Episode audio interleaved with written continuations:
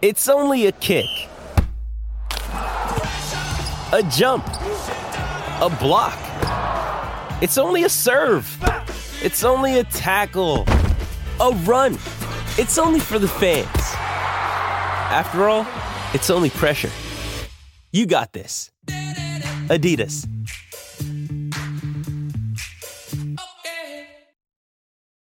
This episode is brought to you by Hyperice, the leader in advanced warm up and recovery technology. They have tons of innovative products, like Venom heated wearables to help soothe sore back muscles, Normatec compression boots to speed up recovery and increase circulation, and Hypervolt massage guns to improve mobility. Loved by athletes like Naomi Osaka and Erling Haaland. Try them yourself. Get 10% off your order with the code MOVE at hyperice.com. This episode is brought to you by Pepsi Wild Cherry. Pepsi Wild Cherry is bursting with delicious cherry flavor and a sweet, crisp taste that gives you more to go wild for. Getting wild may look different these days, but whether it's opting for a solo Friday binge watch or a big night out, everyone can indulge in their wild side with Pepsi Wild Cherry. Also available in Zero Sugar. So grab a Pepsi Wild Cherry and get wild. Get the house you want with the payment you want at buywithconrad.com. You don't need perfect credit or money out of your pocket to do this at buywithconrad.com. NMLS number 65084, equal housing lender. The first step to buying a house is buywithconrad.com.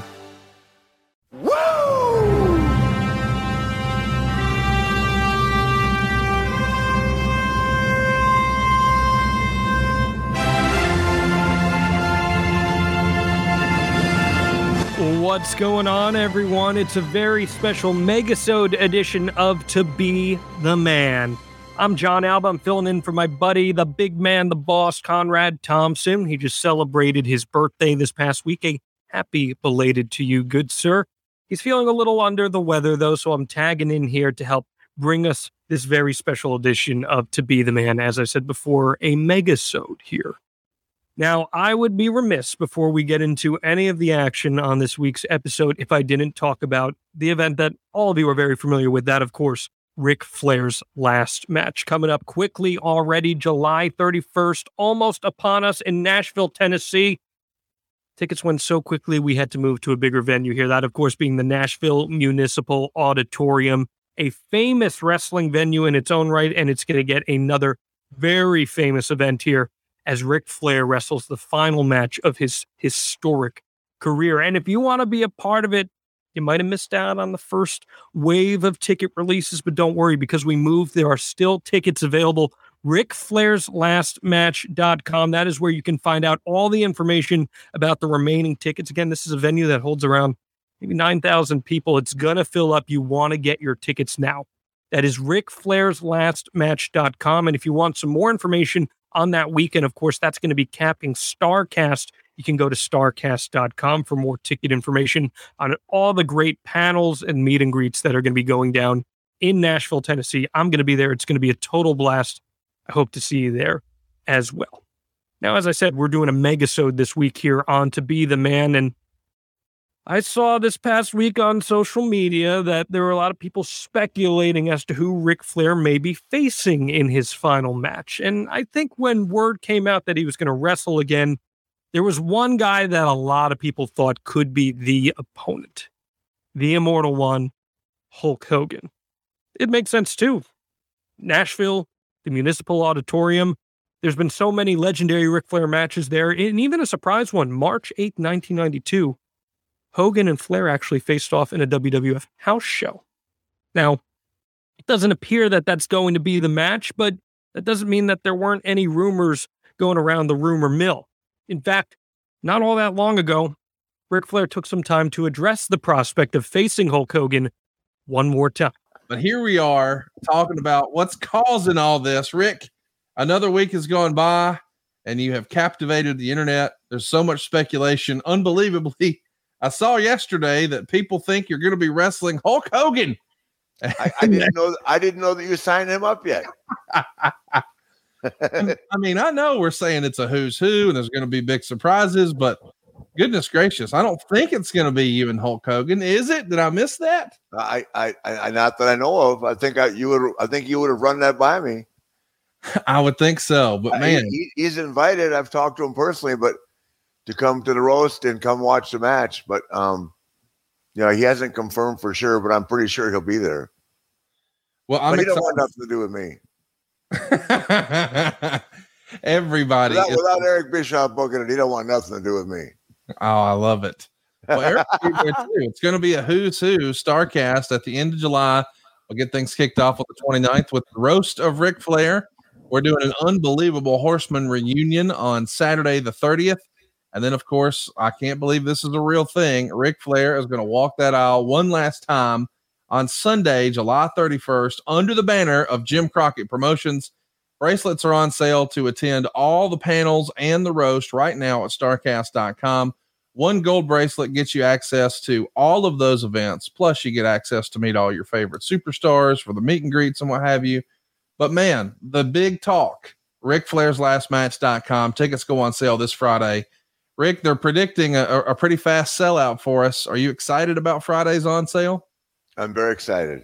Uh, especially um, because no one knows exactly uh, who's going to be competing in it. Um, I think you and I've got a pretty good idea, but um, yeah, I'm very excited. I, just to be part of it, it makes me excited. It's pushed me. Uh, you know, I'm kind of one of those guys that I have to have a goal to really push myself hard, and uh, not knowing exactly who the opponents are going to be, but having a rough idea. Without further ado, let's bring him in from Jim Crockett Promotions' very own maybe arguably the greatest tag team wrestler of all time. Ladies and gentlemen, one half of the Rock and Roll Express, your friend and mine, Hall of Famer, Mr. Ricky Morton. Ricky, welcome to the show, man.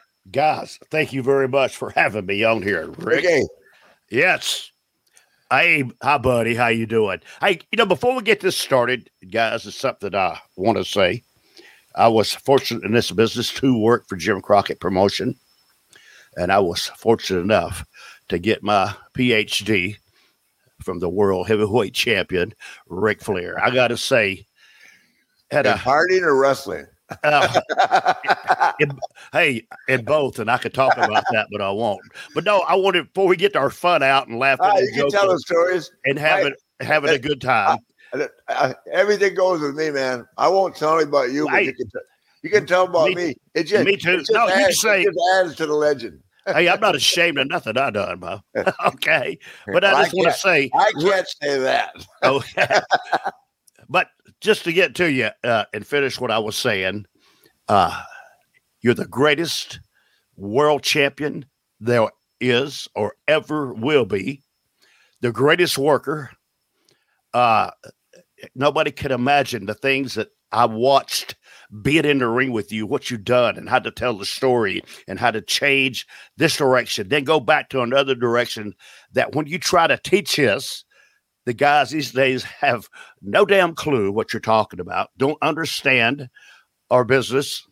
But I, Rick, you're the best, and let me get that out of the way, and then we well, can start. Right. That, that, and then we can browbeat. Right that, we that's a wrap, Conrad. Yeah. hey, then we can start browbeating the shit out of each other. All right. Good. So, uh, your name, Steve? What the hell? Wow. Well, you know, after watching this, I feel Con- like, I, feel Conrad, like some, I may do some daytime drinking today. Uh, well, you know what? After watching this right here, I'm damn sure I will be in Nashville. I promise you that. you I gotta, I, Rick, I got to come see you. Hey, bring your gear too. we'll do it. We'll do a clinic in the afternoon. oh, oh yeah, seminar. you yeah. want to be a wrestler? Come to Nashville. Yeet. Try Ricky Morton, Ric Flair. Hey, I want to thank you, man. That was very cool of you. Thank you. I, I was doing a seminar uh, not long ago, and and I was I always talk about Rick in the seminars, and, and everybody's looking at me, and I could tell something. FaceTime you thought I was yeah. in the bar. Yes, I FaceTimed him, and, and all the boys got to. He said hi to all the guys at the seminar. Thank you for doing that. Absolutely. No, no, that was uh that was a class act, and and the and the people just by doing that they got their money's worth. I guess I owe you a little bit. well, well, we hope that you guys have gotten your money's worth today. We greatly appreciate your support of the podcast. Hope you'll follow Mr. Morton on Twitter. And of course, we hope you'll join us at the end of July in Nashville. We're going to kick things off on Friday, the 29th, with the roast of Ric Flair. I'll save you a seat, Mr. Morton. You better be part of that, Morton. I think you got a few things to say to me, right? Oh, I could burn that ass up. you, you hear me? Oh, good. hey, don't forget, it's, it's an exchange of, of dialogue. I got a microphone too. Mr. T, not the Mr. T, but Mr. T tweets, "What's the fave match you've ever had with Hulk Hogan?" And and that's a good question, H, because the one I remember most was the retirement match in 1994. That was Halloween Havoc in October of that year. Yeah. Well, that was the most fun because of Sherri, but the I mean, I just had fun wrestling Hulk whenever I had a chance to. But I, I think probably our best match was that one in Orlando that kicked off the uh, the company and, and got enough money in the bank to start Nitro, which I didn't know about at that time. To where where Shaq was there and uh, Right. Sherri was with me and uh, Jimmy was with him, and then of course the one the Halloween Havoc that you were at, where I was going to retire. Um, then of course they brought me back a month later.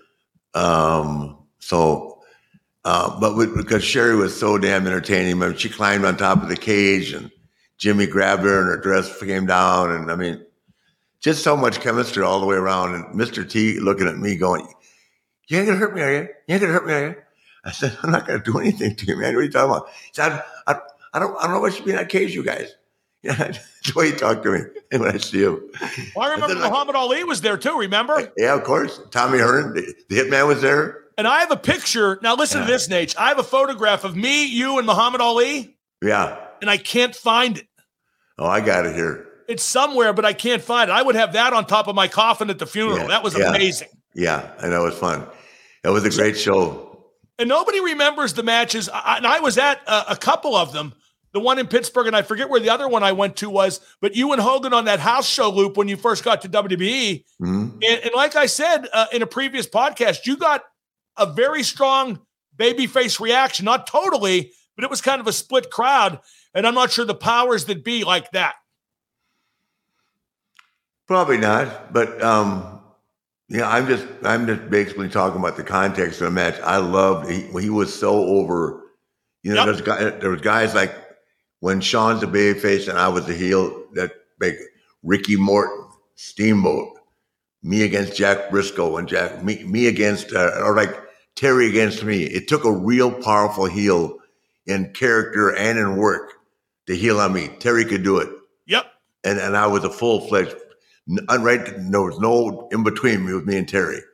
That's why it worked. And when there's no in between, it's the best matches and the most entertaining for the crowd. I And really liked you and. Ricky Morton when Ricky had that little Oh, yeah. run with you. Yeah, Uh, the Carolinas Not- not- loved Ricky. They went nuts. nine hour draws in one week. Wow. Yeah, Monday, Tuesday, Wednesday, Thursday, Friday, twice on Saturday, twice on Sunday. How did you feel by the second hour draw on Sunday? Oh, I was. I think Arn had the car full of beer before the match was over. Well, Beak, let's go. I've been in that car and I've had that beer, so that doesn't Yeah. shock me at all. Right. Well, it, it, that could be very true because you know when when we when I went up there uh, and was working with Hulk, we came down in the South, man, and they weren't they weren't they weren't Hulk was not he Hulk was not well received in the South. You know, we had we had to put um, you know that they they they accepted us for what we were, and, and to them, NWA was wrestling. It wasn't a WWF or WWF at that time, and we had to put uh, soundtracks in to, to bring Hulk to TV because they, Well, they I- would boo him. Fu- funny you mentioned that because, you know, we'll talk about this a lot next week. And, and by the way, uh, when this podcast debuts on Wednesday, the 19th, that is the 30 year anniversary to the day of you winning the 1992 Royal Rumble. Yeah, And speaking of using a soundtrack, uh, Hulk got booed at the end when he complained about Sid Vicious uh, pushing him out of the ring, and you Yeah. got a big pop when you won the Royal Rumble, and and they changed the sound around for that one. They aired it afterward, didn't they? Oh, I don't know that. I, Oh didn't- yeah, you do. I know it. No, I I did. know I, swear. I did. I did not know that. No. Yeah, they they they sweetened the sound to make it seem like Hulk, you know, was getting cheered. But uh, but it was funny. I remember when when Hulk got pushed out by Sid, and Sid said, "It's every man for himself, big boy." That made sense to me.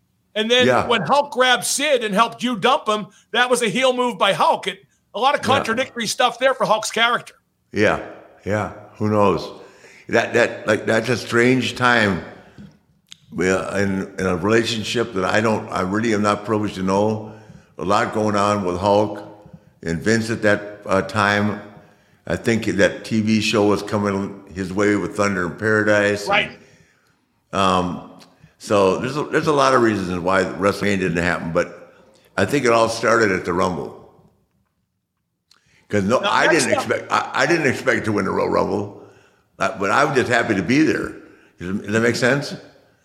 Well, yeah, but I think you would have been disappointed had you just been another guy in the Rumble after Uh, having Mark, come to WB at long I, last. I absolutely would not have been. I swear. I was Really? so relieved to be away from WCW. All my friends, everybody in that ring I was a friend with, just a whole different vibe. To be in a positive, to be in a positive structure, a positive mindset is all I've ever wanted. Peace. To be in a in a and I'm sure there was some manipulating going on back, but I wasn't part of any of it. I was just there. I didn't have to argue about anything. I, I just said, do I said whatever you want me to do, I'll do. And and, and that's basically the, the, the way I. That's how I do. That's how I. I am I am at my best performing when I'm happy with what's going on. When I'm not worried about someone wanted to cut my hair or tell me to wear an earring or where I'm going to be the next day. Does that make sense? So it Well, was I think you would have made a was- great gladiator, maybe better than Russell Yeah. Crowe. yeah, yeah. No, it was just it was such it was so good for me here, the year and a half I had there. It was great. So I would not have been disappointed because I didn't expect to win it. Now, if you if someone told me I was going to win it, I didn't win it. Then it was I didn't know until I got to the building. Well, I think we missed out when you when you didn't become the gladiator. Uh, somebody called my my sports show the other day and said the Steelers were going to beat the uh, Kansas City Chiefs because Ben Roethlisberger's a gladiator, and I said, well, Russell Crowe was a gladiator too, but he wound up dead on the Coliseum floor. We're just uh, a few days away from the live podcast, Hot Shots in O'Fallon, Illinois, right by St. Louis, the night before the Royal Rumble. That's Friday, January 28th. And uh, Jim Herd, the guy who wanted you to be the gladiator, who wanted you to cut your hair, who wanted you to wear an earring, isn't he from St. Louis? Yes, Can he's you get him coming to to drop by? the he, he's coming to the event. No, he's not. Yeah, absolutely is. Breaking news. Wow. Is that are we supposed to keep that secret or can we tell people? Can tell people. We're going to shake hands. Herd, We- the guy who we're- wanted you to be the gladiator, will Yep. be at this live show. Yep. Because I have Yep. a few questions for him. I'm sure you Yeah, do. he- he's, he's coming to the show to shake hands, and we're all just going to become friends like it never happened. And, and you know what? It's too late. I, I, I- I have I've had worse grudges recently. So, Well, yeah. yeah. Me too. So, yeah. You know what I think you should do in honor of Jim Herd at the, the live event at O'Fallon? I, I, I might have I might have had to have, have trademarked the gladiator and then had somebody else borrow that down the line. That's what I mean. I think you should dress as a gladiator for the show. The earring too. At least get an earring. Yeah, how could it hurt? Well, you know the dinglings are going to be there. Say it again. The dinglings are going to be there. The ding dongs, please. Ding dong. What, what about the hunchbacks? Remember the hunchbacks? You want to have the hunchbacks? I know about the hunchbacks. We couldn't find anybody. We could. because they had hunchbacks. We couldn't find anybody to dig a hole. That's how you pin them. This episode is being brought to you by Zyn Nicotine Pouches, the simpler way to experience nicotine satisfaction and enjoy lasting change on your terms. Zyn Nicotine Pouches are a fresher, simpler way to enjoy nicotine that's helped millions of people achieve lasting change by offering smoke free and spit free satisfaction. I don't know about you, but there's been many times in my life where I needed to make a change, like trying to be healthier or spending less time at work. I knew I needed to make a change, but I just wasn't ready yet. And a lot of smokers and dippers out there can probably relate. Zyn understands there isn't just one quote unquote right time to make a change. Everyone's timeline is a little different. Everyone's on their own journey. So, whether you feel like you're ready to take that first step towards change, Zyn will be there with you with the right strength, with the right flavor at the right time. If you're thinking about making a change and you want to learn more today, check out Zyn nicotine pouches at zyn.com. That's zyn.com. That's zyn.com. Warning this product contains nicotine. Nicotine is an addictive chemical. Personally, it still absolutely blows my mind that we did not get Hogan and Flair at WrestleMania.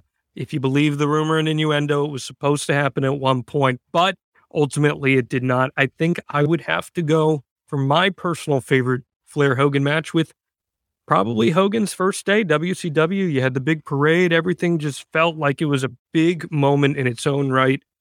And who knows, maybe in some fantasy land, the fantasy bookers will have time booking this match one more time. But as far as Nashville's concerned, who's to say? But I know that if you're going to be in Nashville, you got to get your way to Ric Flair's final match. It's Ric Flair's lastmatch.com. That's where you get your tickets.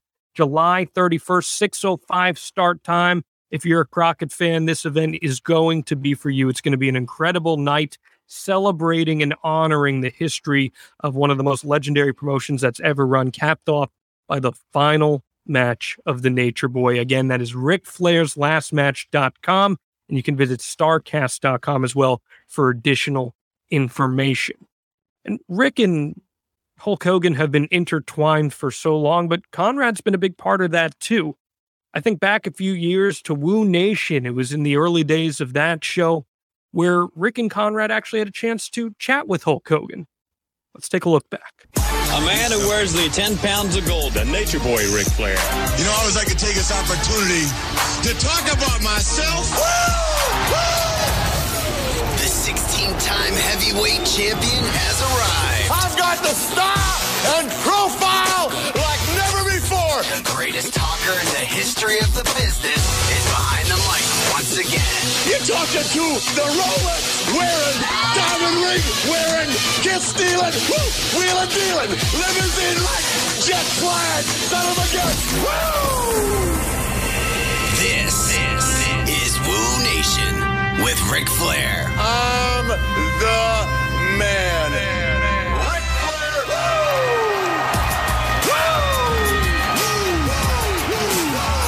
Hey, this is the Nature Boy Ric Flair, 16 times your world champion, the host of Woo Nation, along with my fabulous co-host, multi-millionaire eccentric oh my from Huntsville, Alabama. I mean Hulk Hogan millions. I mean Oh. Jim Andrew millions.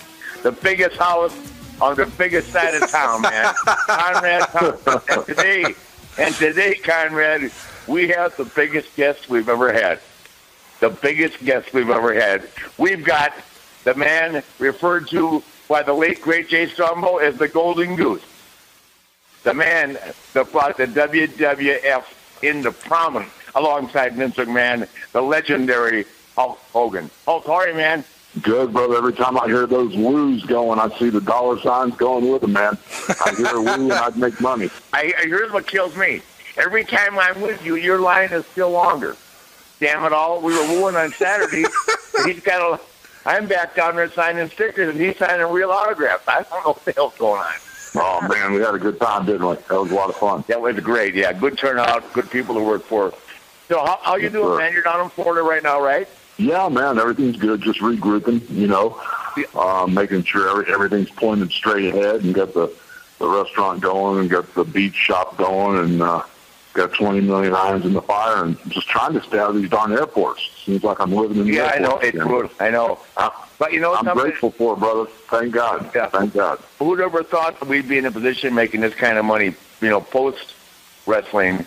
Uh, it's there. I mean, for the guys that are, you know, coming out of the business, uh, if they've got some name recognition and they got someone smart representing them, you know, Hulk's got Darren, I've got Melinda.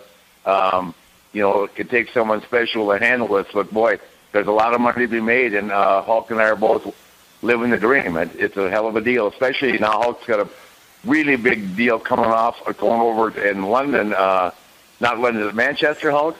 It's a, it's Sheffield Arena over there on the 14th. Sheffield, Sheffield Arena, okay. And, and I just came back from there. There's a ton of money to be made in Europe. So, uh, you know, here's the deal: Hulk Hogan, Ric Flair. I was the world champion in Atlanta. WTBS and Jim Barnett said to me, "This guy coming over today, Sterling Golden, is going to be the biggest star in the business someday." And I said, "What about me?" and, and, and Hulk, that's the first time we met, right, Hulk? Yeah, yeah. When I came to Atlanta, I was uh, had been wrestling as, as Terry Boulder for a while, and Yeah. uh, you know, we, I drug Brutus along with me on a bar down in Cocoa Beach when that thing shut down. I, you know, stumbled back up to Pensacola, you know, in the Fuller territory, and next thing I knew, I made a quick stop in Memphis, and then Barnett talked me into coming up there, and it was just I had a full head of hair at the time, and, and you know, he, Jimsy, he was saying, "Oh, how, oh, Sterling, my boy, I'm going to make you my champion," you know, and, and Jim Yeah, was yeah. just flooding around the place, having a blast, you know, and they had me, they put me, Austin Idol, and Superstar Billy Graham in a six-man tag the, the first week on TBS, and I think we just confused the hell out of everybody because we were all working the same gimmick. Of course, of course, Superstar had it first, and everybody else was a ripoff, but me and Austin Idol were doing a, a version of him, so I think we confused the hell out of everybody. There's nothing wrong with feeling good either. Rick, uh, you've told me that you absolutely love athletic greens. We got you hooked on the AG1. You're taking it every single morning with one delicious scoop of AG1. You're absorbing 75 high quality vitamins, minerals, whole food source superfoods, probiotics, and adaptogens. It's going to help you start your day right. It's going to help you with all your things your gut health, your nervous system, your immune system, your energy, your focus, your recovery, your aging. And what I like about it, well, Megan actually had me on this long before they were a sponsor of our show. It contains less than one gram of sugar. There's no GMOs. There's no nasty chemicals. There's no artificial anything, and it still tastes good. But more importantly, it supports better sleep quality and recovery, better mental clarity and alertness. It's also lifestyle friendly, whether you're eating keto or paleo or vegan or dairy or gluten free. This checks all the boxes, but don't take mine and Rick's word for it. Athletic Greens has more than 7,000 five star reviews. And right now, it's time to reclaim your health and arm your immune system with convenient daily nutrition. It's just one scoop and a cup of water every day. That's it. No need for a million different pills and supplements to look out for your health.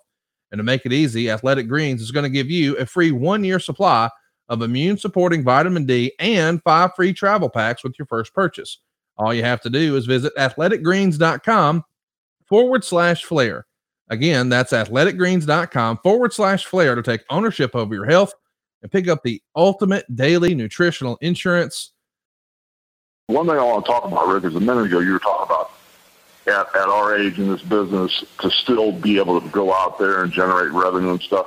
That's one thing. Number number one, I never thought at 62 years young I'd still be running around with you, having fun, being able to make a living. But the thing I didn't understand is I always thought, I said, man, when I'm 40 years old, I'm going to be done with the wrestling business. When I'm 45 years old, I'm going to save my money and be done with the wrestling business. But the weird thing about this business is once it gets in your blood, you, you, I, I never want to be away from it. This is one of the saddest times in my life right now because I'm not with the WWE. And you, you love the business. Your daughter has now given the Divas finally this crazy, crazy history, history type credibility.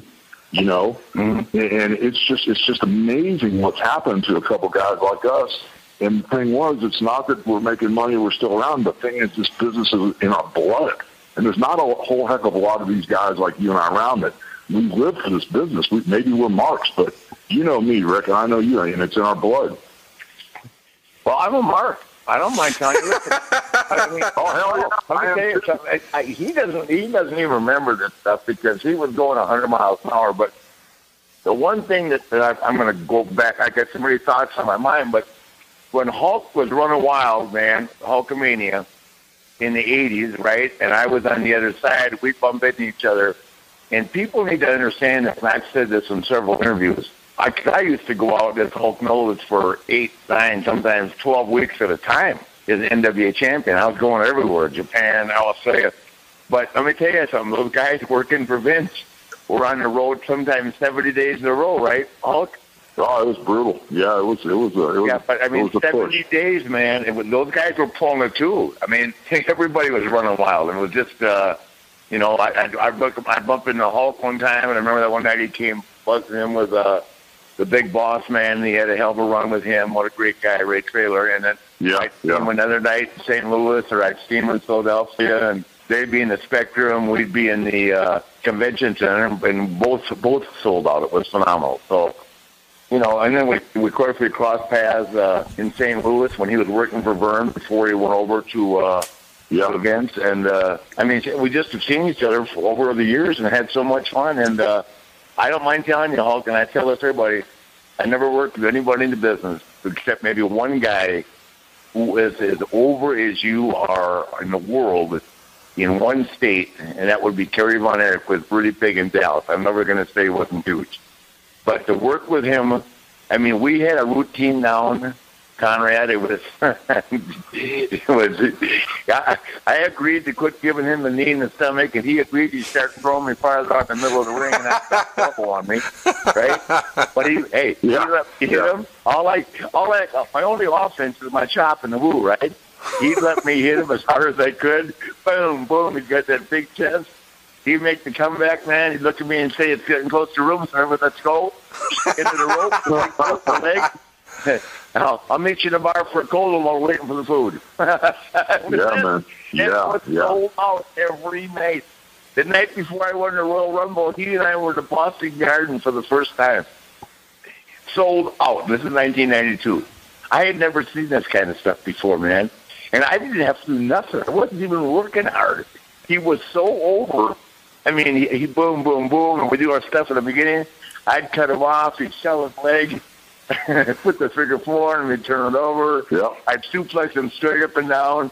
He'd know. I said, no, sell this. I'd get up, flex, turn around the car, he's looking at me, shaking the finger, and we're going home. We're out. It was the greatest thing of all time. It turned out great. I wish we'd have ran into each other, you know, ten years earlier. But we were. Oh, I know. You know people don't understand. It, yeah, when I was running all those days, and you were you were running all those days. No disrespect to anybody, but your NWA run, Ric Flair was the man. So you were out there by yourself running, and on my end, I was out there running by myself because we didn't have The Rock and Stone Cold and Triple Yeah. H. No, and all those guys back then. For a while, it was just you and me on both on different teams, and so we had Yeah. to do all the doubles and and make them all. So it was it was a pretty good run there for a while.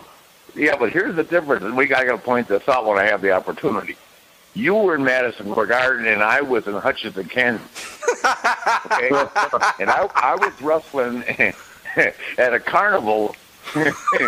at a carnival with 300 people walking around in cow shit by wrestling my $300 wrestling booth. I had to find my way around Russia. That's what I used to call. They we're at this week. I'd say Moscow. City. You kidding me? Hey, so I, I want to hear you guys talk about a story that I heard you tell in private once, which was awesome, about uh, when the WWE or WWF at the time came to town. Uh, it was Harley Race's territory, and there, there's two shows going on that night. And Rick, you're at one, yeah. and you run into Harley, and I'll let you take it from here. Yeah, well, we made, I, we, Hulk and I talked about it. Like, some of you guys don't realize who Hulk and I've been. So Harley, so damn mad at WWE at that time, WWF at that time. He's, he's leaving me to wrestle Brody over, and we got 3,000 people. He's going over to the convention center to kill Hulk. Oh, And he God. goes- And he goes, and we, we, I, I, he pulls out his nine millimeter, touches his pants, and says, "I'll be back." Smokes a cigarette, throws it out. So Hulk, you were on the other side of the store. What people don't understand is he had been in Kansas City his whole life. He was the NWA champion, and that TV was piped into Kansas City. Harley Race is the champion. Harley Race is the champion, and he had his friends and neighbors. He had to respect the people in the airport and all around there. Then all of a sudden, clowns from from uh, uh, Connecticut, Hulk Hogan and Vince McMahon start piping in this TV that goes, Hulk Hogan's the WWF champion just out of nowhere. And then we follow up the service, service the market to come into the marketplace and wrestle. And Harley came down there and he tried to light the ring. He tried to light the ring on fire during the afternoon because the ring crew, the ring crew said he's already been here and tried to light the ring on fire. so I went across the rough. They all told me he was going to kill me. So I went across the street to the Rusty Scupper and drank two bottles of wine. And I just came sliding back over there right before the main event, hoping to miss him. I was sitting on the toilet doing number two, and I had my pants down. And Davey Boy Smith goes, "McDavid's here, Harley's here, Harley's here." Davey Boy Smith started screaming. I pulled my pants up, didn't even, didn't even wipe my rear end, and blowing out of the bathroom to find him. And he was standing there with a gun in his hand, going, "I came here to blow your damn kneecaps off, but I'd rather work with you guys." He scared the hell out of me. I scared the hell out of uh, everybody. we, but I knew he'd already been there during the day trying to burn the ring down, so we shook hands and I. I hooked him up with Vince, but boy, he scared me to death, man. Because I knew him before Tampa when I used to follow the wrestlers around when all these Oh, guys yeah. come to Tampa to wrestle, I used to go to the Imperial Room over there on Armenia Avenue and follow them around after the matches. So I, I pretty much knew what Harley was all about. Well, the thing about Harley Race, what you have to love about it every day, I never took it like this, and certainly I wasn't considered anything like Harley Race as being tough.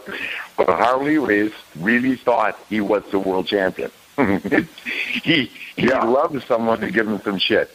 He loved to get into a bar and he'd rather go over to the pool table, knock every quarter off, and sitting there with 20 guys and say, I got the winner. And start smoking a cigarette. He just couldn't avoid it. I'd go, Harley, gee, let's have a drink and relax. You know, no, no, no. He'd be biting the beer caps off the bottles. You've seen that all. You know what I mean? Who can drink the, the beer the fastest? Jesus Christ. I'd go, Harley, let it go for a minute, man. but anyway, it's a 100% great time. He's having a real tough time right now. I just, um, I hope he's around, you know, a little bit from now, but he's really sick. Pretty I haven't much. seen him since uh, last WrestleMania. Yeah, no, he just had, uh, you know, and you would know more about this than certainly I would. Um, he had uh, a nine-inch rod put in his back. I mean, he's going to have in his back surgery. You just had eleven of them, right, or ten, whatever it is. Nine of them. Nine, yeah, nine before they finally got it right. And uh, if the suc- if the surgery had not been successful, he would have been paralyzed from the waist down. Wow. Well, the, the surgery was was successful. He can feel his legs, but he can't walk. He's in a wheelchair, and right now they just transported him from the hospital to a nursing home, assisted living. He can't take. I mean, nobody can take care of him. He has to be, you know. And it's God, you know how that happens when you get like that, then you get pneumonia. I, mean, I, keep worrying about it every day, but he, yeah, to, to, to see this guy and Conrad, I know you've met him a couple times. Yes, you've sir. seen him at the tail end, man. When me and Hulk was this guy, he was, he was, he lived, he lived it, man. Every minute, man. Holy cow! What Well, you know, I, I got a quick Harley Race story for you. My first territory, when I went up and worked for the Fullers, we went outside to the uh, ballpark in uh, Dothan, Alabama, and we went Oh, yeah, you guys sold it out big time, right? Yeah, and so we're out there, and Harley Race tells me the hard way, Knight, and I didn't know what he's talking about. Buck me up, and you know, he, he yelled at me a couple of times, so I kind of like clipped him to the top of the forehead. You know how thick his forehead was? He's like a Yeah. Magnum man. So I kind of pulled his eyebrow down and tried to clip him with my knuckles to to bust him open, and his eyes swole up, and he started cussing at me. And the next thing I know, he throws me out of the ring. And by the time I hit the floor, by the time I'm starting to pull myself up, he's already out. He grabbed some ladies, one of those big, like, polar, not a, not a camera, but a big one of those real cameras with a big long lens it. He just smashes that thing in my face, and both my eyes swell up, and he goes, "We're even." And he threw me back in the ring. You know. But that, that that night, I guess Roy Lee Welch or somebody was screwing with the money from the box office, and we all went to a hotel room, and man, it got really nasty with Don Curtis. And uh, I guess they were accusing Don Curtis and Roy Roy Welch of stealing and stuff, and Harley Harley got really up in everybody's face. Ron and Robert Fuller were in the room. It was crazy. I got a good education that night. Yeah, well, I mean, you know, it's funny because you know, every everywhere Hulk went, we would hear about it. You know what I mean? This is before he even went to Vince, because I mean, they they were or every every- everybody that he reached, or everybody that had the ability to reach out to him, whether it be Memphis for a couple of shots with Lawler or whoever he worked with, but it sold out. I mean, and then he worked with Funk a couple of times and it sold out. And then Harley, and then you know, they then Fuller, you know, and, and those guys. I like Ron a lot, but you know, it's five dollars for you, uh, two cents, or five dollars from him, two cents for you, right? I mean, you know, I love Ron, but Harley Race got his money. Harley got his money. oh, I'm sure, but I mean, you know, now it's not without pulling teeth. You know what I mean? Jeez. Yeah. So, yeah. So anyway, um, Hey, let's circle back just for a minute, Rick. You were talking about the Rumble 92, and this is the question everybody wants to know. It seemed like a no-brainer, Hulk, when, when Rick first came in, that you guys were going to be programmed together at WrestleMania 8, and we've heard a bunch of different reasons as to why that didn't happen. What's your perspective as to why that dream match of the Nature Boy Ric Flair and the Immortal Hulk Hogan didn't clash at WrestleMania 8? I don't know. I mean, I was I was in my own world, you know, and I don't mean to say that I didn't have a clue on what was going on, but if I had anything to do with it not happening, it could have had a lot to do with what my personal relationship was like at that moment with Vince, what kind of personal relationship I was having at home, and, and depending on how, because that would screw me up sometimes. I mean, a lot of things depended on it, but for some reason, it just seemed like we could have done a year and a half, two years worth of business just putting Hogan and Flair together and flipping the belt back and forth four or five times. And as soon as they put us together, we, we broke all Rick knows the numbers in Chicago and all the places we went. We broke all the records. that was that And we was were ahead of- WCW. yeah, but well, when we went with Vince, we did all kind of numbers too. We were headed to WrestleMania, and it, it, they just shut it down and switched gears on us. It's a question I've never asked Vince. You know, and, and the reality of it is, is I tell people, I was having so damn much fun there. You know, for, if you think about where I came from and the personal, personal, uh, you know, insecurities that I found with myself with Jim Herd and me cutting my hair and all that. I mean, just you know, I just I was flipped.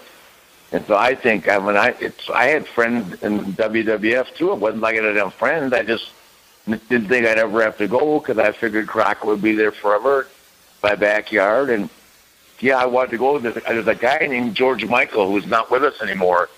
A guy that had a sports show in Washington D.C. Sports Machine. Yeah. Sports Machine, and he would do these things. He loved me and Hulk, and he would do these shows that just talked about how much money there'd be when Hulk and I wrestled. Right, so the angle was already made. The weakness in the link, and I'm first to admit where I'm weak. I didn't have. He started us on the West Coast. Our first match ever. Well, first match was dating and playing around one night. When Hulk told me, yeah, "Listen, it's my way or the highway, kid."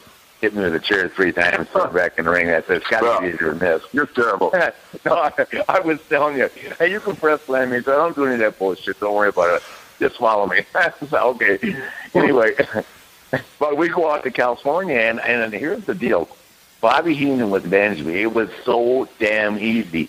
But I really didn't have the exposure from TBS guys. I mean, that was the only exposure I had uh, because the, the penetration wasn't as big in, the, in that time as it is now. Does that make sense? Yeah. So we we our first loop was Oakland, um, uh, the Oakland, L.A., San Diego, Phoenix, and then back to the Garden. And Bobby Heenan, I had Heenan so screwed up over the weekend. He quit when we got to New York. Remember? he goes, I'm not hanging around you for four days in a row. But that was, but we sold out everything. Even Oakland sold out. But I, I didn't feel like I was over as much. When we got back and we went to Chicago and towns like that, then I was, I felt like I was carrying my own weight. Does that make sense? I want to ask Rick a question. I've never asked you this question. When you had the NWA belt, did they pay you more than the guy you were wrestling? Yes. Okay. Now you have to But I, understand. but I was supposed to get ten percent. The only only guy that ever paid me ten percent of the gate was uh, Don Owen. Yeah, well, see, a lot of guys don't understand. Everybody's, oh, it's a work, and it doesn't matter if you win or lose. It doesn't matter if how you look or this, and that, and the other. But for me, when I went up to New York, Vince McMahon wanted me to work strong. You know, just like you said, you'd suplex me, you tell me not to sell.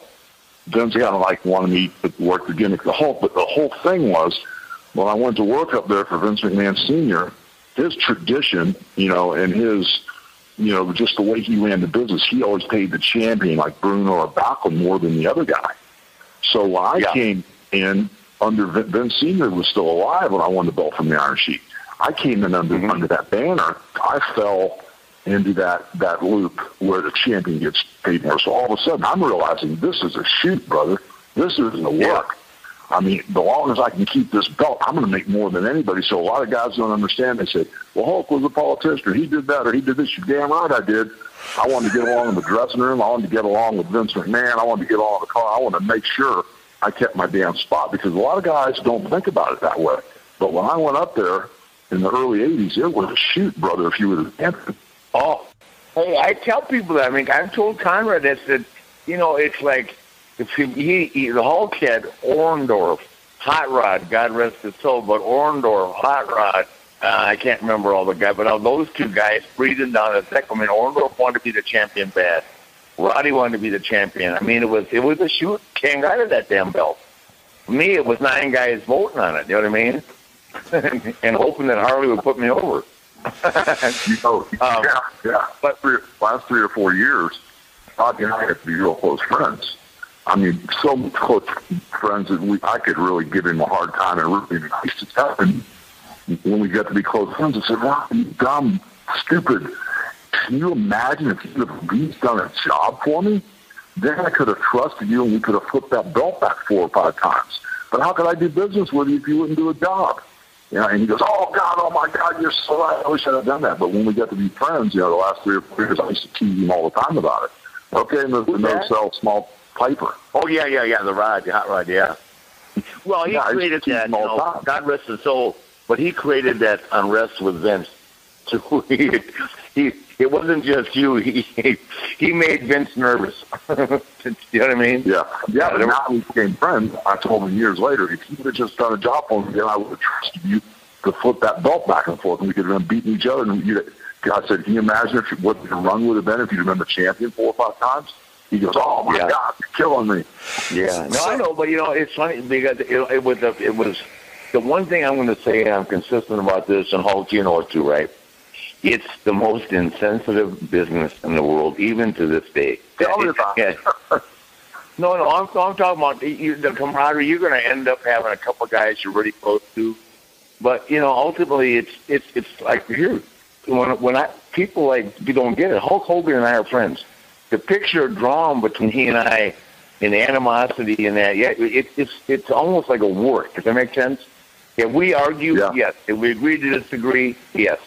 But it's never ever affected anything. And I, I'm just to tell you something, guys. There are three people in my life that I know if I need something, I can count on. And what do you mean by need something in life, guys? When it, when it comes right down to it, what do you need sometimes that everybody says they'll do for you, but they, they can't do it? What is it? Time, It's money. called, it's called a dollar. It's called a dollar bill. Okay. Yes, sir. And three people I know I could call right now, tomorrow, and I have called all three of them: Vince, Hulk Hogan, and Conrad Thompson. Hulk, when he helped me with Reed, you know, like Rick Reed was going to the hospital. I didn't want to tell WWE he was having problems. I called Hulk. Hulk had me call the accountant, you know, and, and bingo, 15 minutes. Conrad, bingo, Vince, same thing, right? And that's sometimes people don't look at it like that. You know, everybody's, oh yeah, I'll take care of you. I would love you, right? Forget it. yes, sir. I sure would, man. It's uh, I've been through a couple. No, I mean, you, you, you, didn't, you didn't even, you didn't do it. You just said, how's you doing, man? Like, you know, and then the time you came up and we had the wrestling match, you donated your time. Yeah. Then we put 1,800 people in that high school gym and, you know, with him and Reed and, and the Nasty Boys. Hulk was the referee. Well, I, dude, I, I had to be there because that was that was Reed's first match, and they were in there with knobs. I just want to. No, no, I know it, it was great. Like you were awesome, but I'm saying this poor limo driver, the nasty one, the one he just said. So this guy is so excited to drive Hulk around, right? And the nasties. I said to Dwight, his name is Dwight. I said, Dwight, do me a favor. This is like 11:30 in the morning. I'm out there picking up Hulk, thanking a lot of people are going crazy. Hulk also came to the opening of my first gym too, with Jimmy, which was another cool thing. And uh, it's funny, Hulk comes to the opening of my gym. The mayor gives Hulk the key to the city. I haven't got one yet. True, Charlotte. I remember the mayor came and gave him the key to the city. Yeah, that was, that was a beautiful gym. Yeah, That was a, that was a Yeah. beautiful gym. yeah, it was the first one I built, and I ended up with ten of them. So, but anyway, um, what was I saying about um, Hulk, let's talk about being champ a little longer. You were talking earlier about how, you know, it really is kind of a shoot in that, you know, if you're the champ and you're drawing money, you get paid more. Why do you think Bret Hart has taken that so personal in recent years? I mean, even even this year, he's still bringing it up, and he always brings up your name in a negative connotation, whether it was WrestleMania nine or SummerSlam or whatever the, you know, the internet story is. Why do you think Well, that? he brings up my name too. But it's that's his fault. It's Hunter, Shawn, everybody. I don't know what the deal is. I'm not exactly sure what he's saying. You know, I mean, I've, I've heard so much stuff. You know, I, I just heard one general interview where he mentioned that you know I wasn't his favorite person and called me you know just some derogatory names. But I, I, I don't know. Um, I mean, you know, I've heard stuff that you know. I heard he said I was erasing his name in the book and single-handedly ruined his career. Just all kind of insane stuff. You know, just I was really looking forward to working with him when he came to uh, WCW, but he just fall off that bike and had a stroke or something. And there was some No, type of limitation. it, was, oh, it, was, it was with Goldberg. He got the concussion from yeah, or Goldberg, something. think, right? Something happened. There were Yeah. some sort of limitations that I did get to work with him a couple of times, and we just, you know, we, we we went out there and dug a little bit, but you know, I was extra extra cautious because I, I can't remember what the physical thing was, but. Yeah, um, he was working you know, with a concussion have- during the time, but it was, that was before the bike. But he did have a concussion. Yeah, I can't remember. but There was some, but I, I just don't know what happened. You know, it was like, um, got me. I don't know. I, I don't. Did really you? Did you? I didn't. Did you wrestle? Did you wrestle Bret at WCW? I didn't know you did. Yeah, yeah, I did. Oh, I didn't know that. Yeah, I did. I've lost track of some of that. Jeez, that's that's the time. Yeah, yeah. Yeah, if you want to talk, Yeah, I mean, so I, I just don't understand. You know, uh, what what what what, what uh, first off, for me, life's too short, brother. I got nothing but love for Bret Hart. I mean, I I can't sit here and point fingers here at 62 years old anymore, but I just don't understand it. You know, I just hope I hope uh, I hope you know he changes his you know position on it. You know, and, and whatever it is, I I hope he's fine, but I I don't understand it. Well, we're going to uh, pay some bills right now and tell you guys about LegacySupps.com. If you're a regular listener, you've probably heard us talk about LegacySupps.com, the professional grade nutrition supplements made right here in the USA that can help you reach whatever goals you have for your body, your health, your performance, or your well being. And instead of another ad read, we wanted to share some verified reviews from Top Rated, an independent review site, so you can hear what legitimate customers think of the results they get from legacy products like jonathan had this to say quote i was skeptical at first but after going through my second bottle of recovery pm i am a true convert. Even with the most strenuous workout days i sleep and recover fully the next day. We'll continue to support these products going forward and look forward to anything new. Emmanuel says amazing products and very fast shipping. Blake says absolutely love the legacy test stack. I feel like i have more drive and energy to power through my workouts. My sleep has also improved so try Legacy out today at legacysupps.com. That's L E G A C Y S U P P S.com and join thousands of satisfied customers who've tried the best selling testosterone booster Test X9, the best selling sleep aid recovery PM, or try their newest products like salted caramel protein. It's a salted caramel premium whey protein or NO2 Pro for the best pump you've ever had and allegedly it even gives you better performance south of the border if you know what i mean don't forget to use promo code flair save 10% off your entire order and help support this show level up with legacysupps.com that's L E G A C Y S U P P S.com. the promo code flair will save you 10% Yeah, you know, let me tell you, and you're you. I'm just like you because I we had uh, uh, Eric on here a couple weeks ago, and I just said, you know, life is too short. You know, you're worried about the things, and you know, I mean, and and and, and I know we're bouncing around again here, but with me and Hulk, you know, what made me mad at WCW wasn't Hulk. It's that Eric. Every time I did something with Hulk, it sold out. Okay, but he was just like you know it, it, it was it was his style of doing business, which I've said out loud. It was divide and conquer. He had Macho and Hulk here, right? He had Sting and Luger here. He had Kevin and Scott Hall over here, right? And he had me and Arn just walking around in a circle and, and going to the bar with Gene Okerlund. yeah, my take on it. And then if here, let's get Flair. He can do this, right? And then I went to him and I said, you know, because Hulk said, man, I'm gonna, I think I want to go back to the red and yellow. I said, man, I can do it, I can do it, I can do it. So promise you. And we shot this angle. We were talking about it the other day at, at uh, the Molly's event. We did like almost 600 grand in Chicago at the United Center, 230 in Milwaukee, not in Bradley, but the small building. And then we just stopped by Detroit on the way home and did like 400 grand at three in the afternoon, right? And then Yeah. TV Monday and Hulk was doing something else. He just, you know, Eric just wouldn't, wouldn't let me run with him, and that it was it was ridiculous because we we just sold out, and, we- and we gave him like 20 minute matches. We weren't going out there for three or four minutes arguing about the finish. Didn't matter what the finish was, man. I took a blade, he took one, and we tore it down. I got news for you, brother. Hulk will carry two of them, one on his wrist and one on his mouth. He ain't afraid, Conrad. He knows the deal.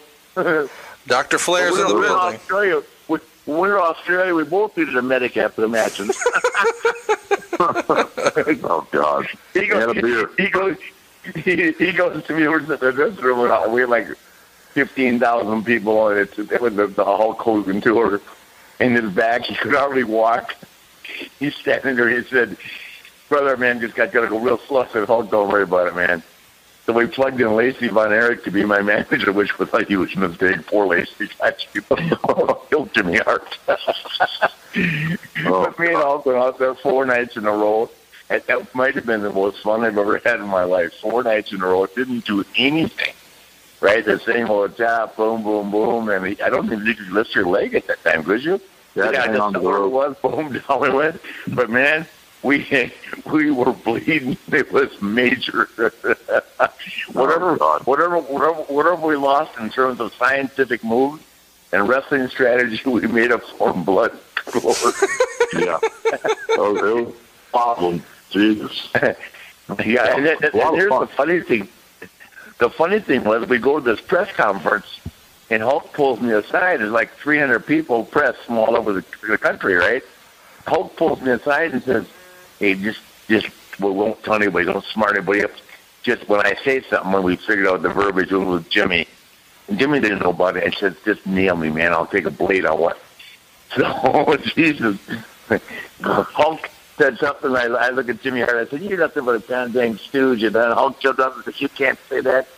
I flew out of my chair and nailed Hulk boom. He went down, whacked himself. Well, now I got the nasty boys, beefcake, everybody else trying to kill me to shoot. I, I couldn't get to him.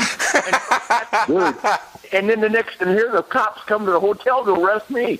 I told that promoter, I said, listen, pal, you tell them this will work. I, I'll do anything for Hulk, but I ain't sitting in the jail here in Sydney. Excuse me. No, it was it was uh, it, it was set up nice and easy, man. It was fine. It was good. Are you kidding? We had so much fun on that tour. Are you kidding? Yeah. The best Well, the thing was, every every time I worked with you, everything we did, from off him to working on the stage to to everything we did was completely just safe. I mean, completely safe. Well, you know me, You know, man. I, working with you, especially in Australia, you were the only one I trusted. I mean, it was like just sitting in my lounge chair watching TV, working with you. It was a blast. Yeah. Well, thank you, but it, was- that easy for me too. Let me tell you something. We're we're TNA. I know we're bouncing around, but these are all good stories. And so Hulk's out there in the ring, right? And I'm he, he Hulk can talk me into anything. He said, "Look at Rick." He said, "This thing will be cool as hell. We'll put you in a wheelchair." God, I can't remember the storyline. And we'll just push you down the ramp, and I'll clothesline your damn thing off the goddamn wheelchair. Did you see it, Conrad, on TNA? Oh yeah, it was awesome. I'm standing out there, and Hulk's in the middle of the ring, and I thought he had a. I thought, I said, "What's he got a cell phone in his hands for?" And he's cutting a promo on me, right? And I looked and I said, "What's he got a cell phone?" And and uh, Jimmy said, "Hey, a cell phone. That's his. uh That's his stimulus stem thing to keep his back from hurting so bad." I said, "Is that bad?" He said, "You remember that, Hulk? Yeah. Oh, you're pushing that button to keep yourself going." And I'll be damned if Yeah. he didn't roll out of the ring, come after me. Somebody shot me down the ramp, he clotheslined me, and the people went crazy, you know, because that, that was a tough crowd. It's not wrestling fans as much as the people, you know, paying to get into the park. Very, very similar to what we did the stuff with WCW. So you're not going to get true wrestling fans, but when, if it was me and Hulk, or me and Sting, or Hulk and Sting, or who they really understood storylines from yesteryear, TNA could be great. Otherwise, forget it. You know what I'm saying, Hulk? Because Yeah. half that half the time I was there with you, you were not in this having surgery. You were gone like about five months at a time. So Yeah, and, and I'll never never say a bad word about Dixie Carter. She she stuck with me through all that. That's for sure. But yeah, no, that, no, I'm that, not. that If I crowd- said anything about Dick, I would say how easy it is. No, no, I, I know. Yeah, yeah, you're right. I was I had a lot of surgeries when I was there, but you know what? That crowd that came in from the park wasn't a wrestling crowd. Right. And if they didn't know No, Ric it Flair or. Hulk Hogan from, yeah, so it was it was like really pulling teeth out there, but um, we made it work. Yeah, I mean, Kurt Angle was over good too, but Kurt wasn't there for a while, you know, because of their personal problems he and Jeff were having. But I mean, there were some great guys. They really had, we had, some, you know, James Storm and those guys.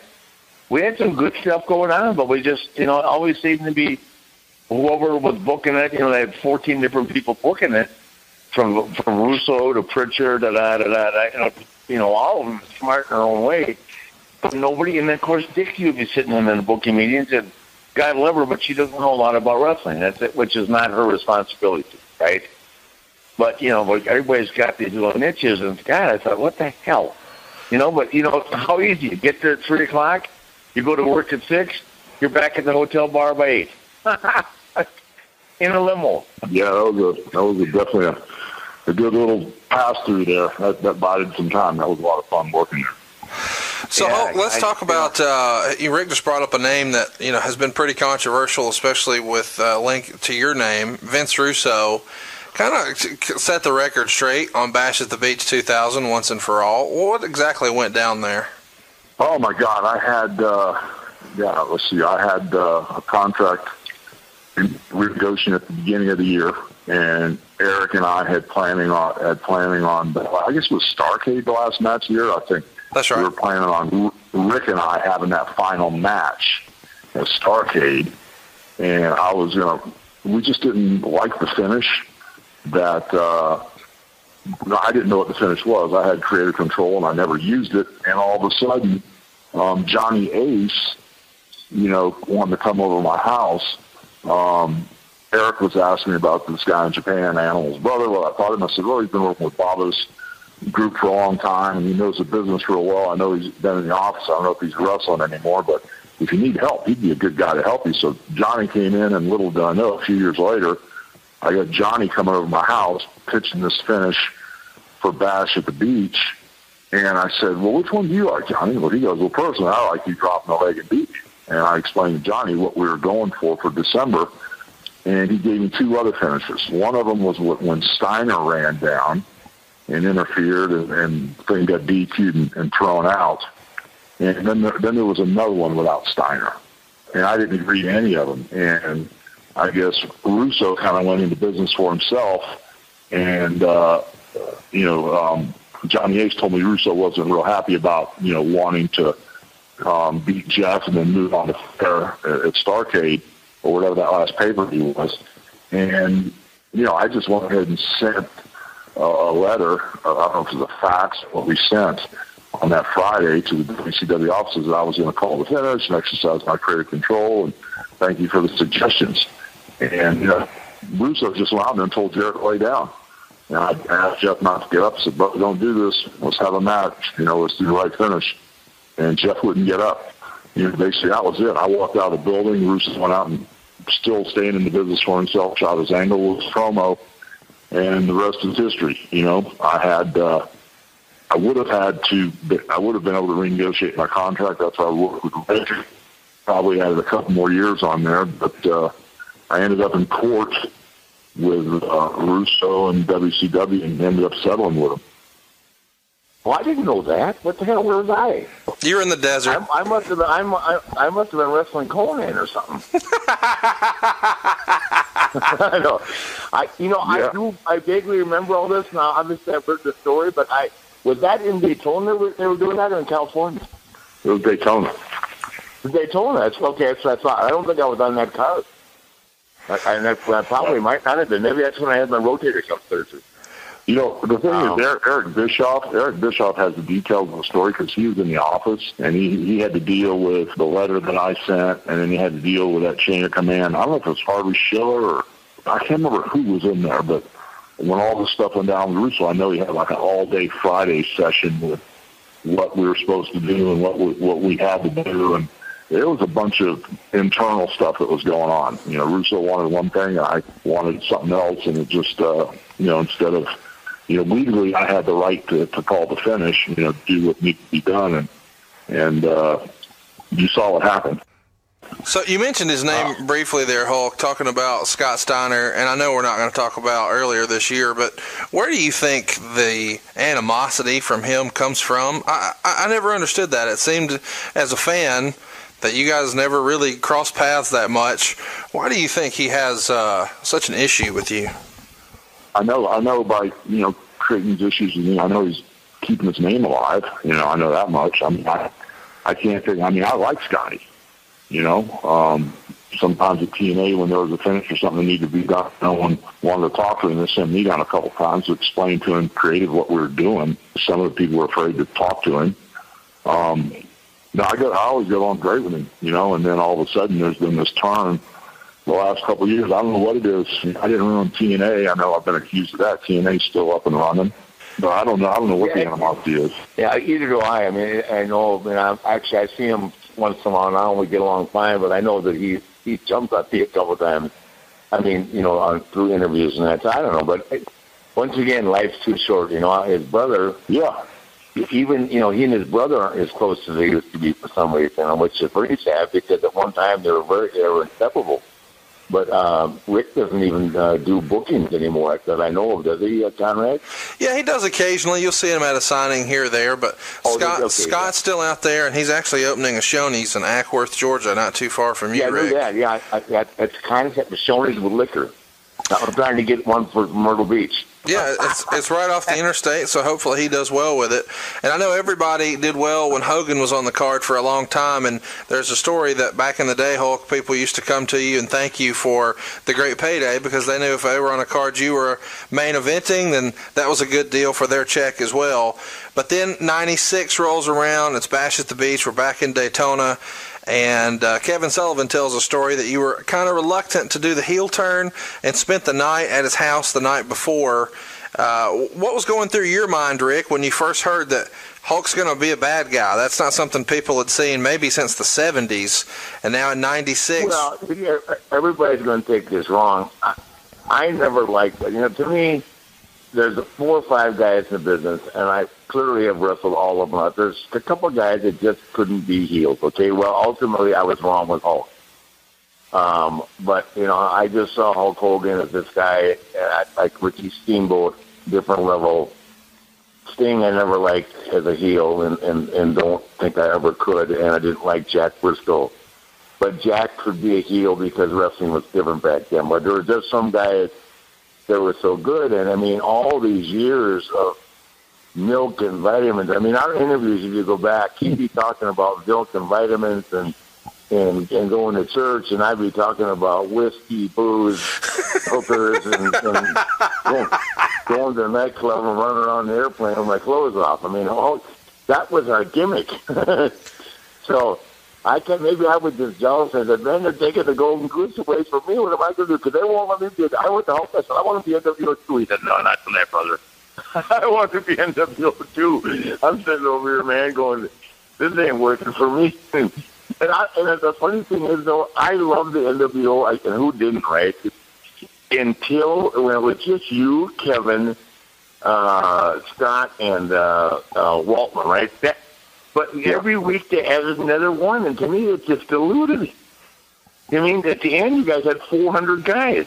Yeah, it watered down. I mean, it should be like you know, you having 14 guys wearing your your outfit. You know what I mean? And, sitting in the front row is the same thing. And half of them never talk, but they're just standing there in NWO. And I mean, it's I don't know. To me, it diluted it. I, I guess I like Kip Bishop. I thought was good in a role with you guys, but clearly the three guys, the Wolfpack. I mean, I, I'll put Waltman in there because he was there and he's a nice kid. But it was you, Kevin, and uh, Scott Hall and Waltman. You know, when, when when you talk about that whole WCW thing, and we talk about the cliques of Luger and Sting and you and R and wherever they had me and Brandy and, and Scott and Kevin, I, I think if, if, it- if it would have been Eric Bischoff that was 10 years older, if he'd have been 10 years older and he could look back in his crystal ball, I, I think Eric kind of stepped into this tornado that turned into being the, the biggest hurricane he'd ever see, seen. I didn't think he realized this thing was going to kind of take off that much. And I teased Eric before. I said, "Boy, if you could go back now, you wouldn't be such a mark for the boys." You know, because Wow. uh, some of the boys, some of the boys were playing him like a fiddle. You know, and and I think that you know if he would have kind of like stood his ground, steadied the course, you know, he would have had a much better shot at going to where he wanted to go. And I just think it, he just, I, I just think he was about ten years too soon. You know, I think if he would have been in there now, or if he, he would- he'd probably agree that he'd have had a better handle on things. Yeah, well, you know, when I came back, you were doing uh, Th- Th- Thunder in Paradise, right? Yeah. Well, well, you were doing a series, Thunder in Paradise, right? And uh, with uh, uh, Carol Altman, was that her name? yeah, you had. That- what- What's her last name? Carol Alt. Carol Alt. Yeah, okay, so. okay. So I that's when like Ole Anderson said, "What are you worth to me?" I just you know put Hennig over on Raw, and I was coming back, and I get there, and he said, "You just did a job on national TV last night." And I looked at Ole and said, "I'm going to show you what I'm worth you." And I went next door to South Bob too, and I said, "I'm going to walk out of here, or Ole will be gone. K will be." So trust me. And then up came Eric, and Eric goes to me. I was there about two weeks, and Eric said, "Do you know Hulk Hogan?" I said, "Yeah, I don't know that. Think you can get a hold of him?" I said, "Yeah." So I, I called Hulk and I said, "I don't know what you think of this. You know, it's a little different, but they got a lot of money here, man." so we flew down to Orlando, got in a caravan. Hulk was filming out in the damn jungle. Remember? And Yeah, uh, I, was- I sat out in the car and drank beer, and then went in Hulk's trailer, and we came back, and two weeks later, Hulk was coming. Then he goes, he says to me, "You know Savages too?" I said, "Hell yeah!" so we went down and got Randy, and we we just built the team, man. It was fun. Oh man, I just wish Eric would have kept me in the loop. Oh, great. I think he'd have done. I think he'd have done a lot of things different if he'd have had a few more years under his belt. Yeah, no, I forget. Listen, I look, I, I look back and I, I was mad at him, but you had nothing to do with what I was getting paid. You know what I mean? It's, and I, we put it to rest the other day. I don't think about it. You know, I had my gyms, like I said, it was saying, you know, and the gyms. You know, that Linda McMahon got me going in the gym business. Um, and I'll, and I'll tell you this, this, I'm gonna tell you something I've never told anybody. This, this the guy's honest truth. Okay, I knew that I was really a good wrestler, right? And I knew that people respected me for wrestling that, but I never thought I had much of a physique, right? And at one time I had a pretty good physique, but nothing like Hulk or anything, right? Because Hulk would, Hulk would you know, just make himself foot over. It, it's, as hard as Hulk wanted to work out, that's no good look. Because one time he thought he was getting slack, and Rick Rude was walking around flexing, and Hulk said, watch me a week. So you remember how we but so I never walked in the gold gym to work out when I was in California because I was embarrassed. And I was a, I was going to be world champion five years until Hulk took me one day. That's Wow. That's wild. That, that's the guy's answer because I didn't I knew all these guys, you know, because I follow bodybuilding and I knew the magazines and, and I walked in there and these guys were just, hey, how you doing? I mean, it's so nice. But I actually was intimidated. I've never I've never admitted that to anybody because you know Hulk was like the, the guy in the gold gym. I mean, here comes Hulk Hogan. I go, geez, you know, I'm gonna be here man to be a champion. That look at him. Like, I mean, it is what it is.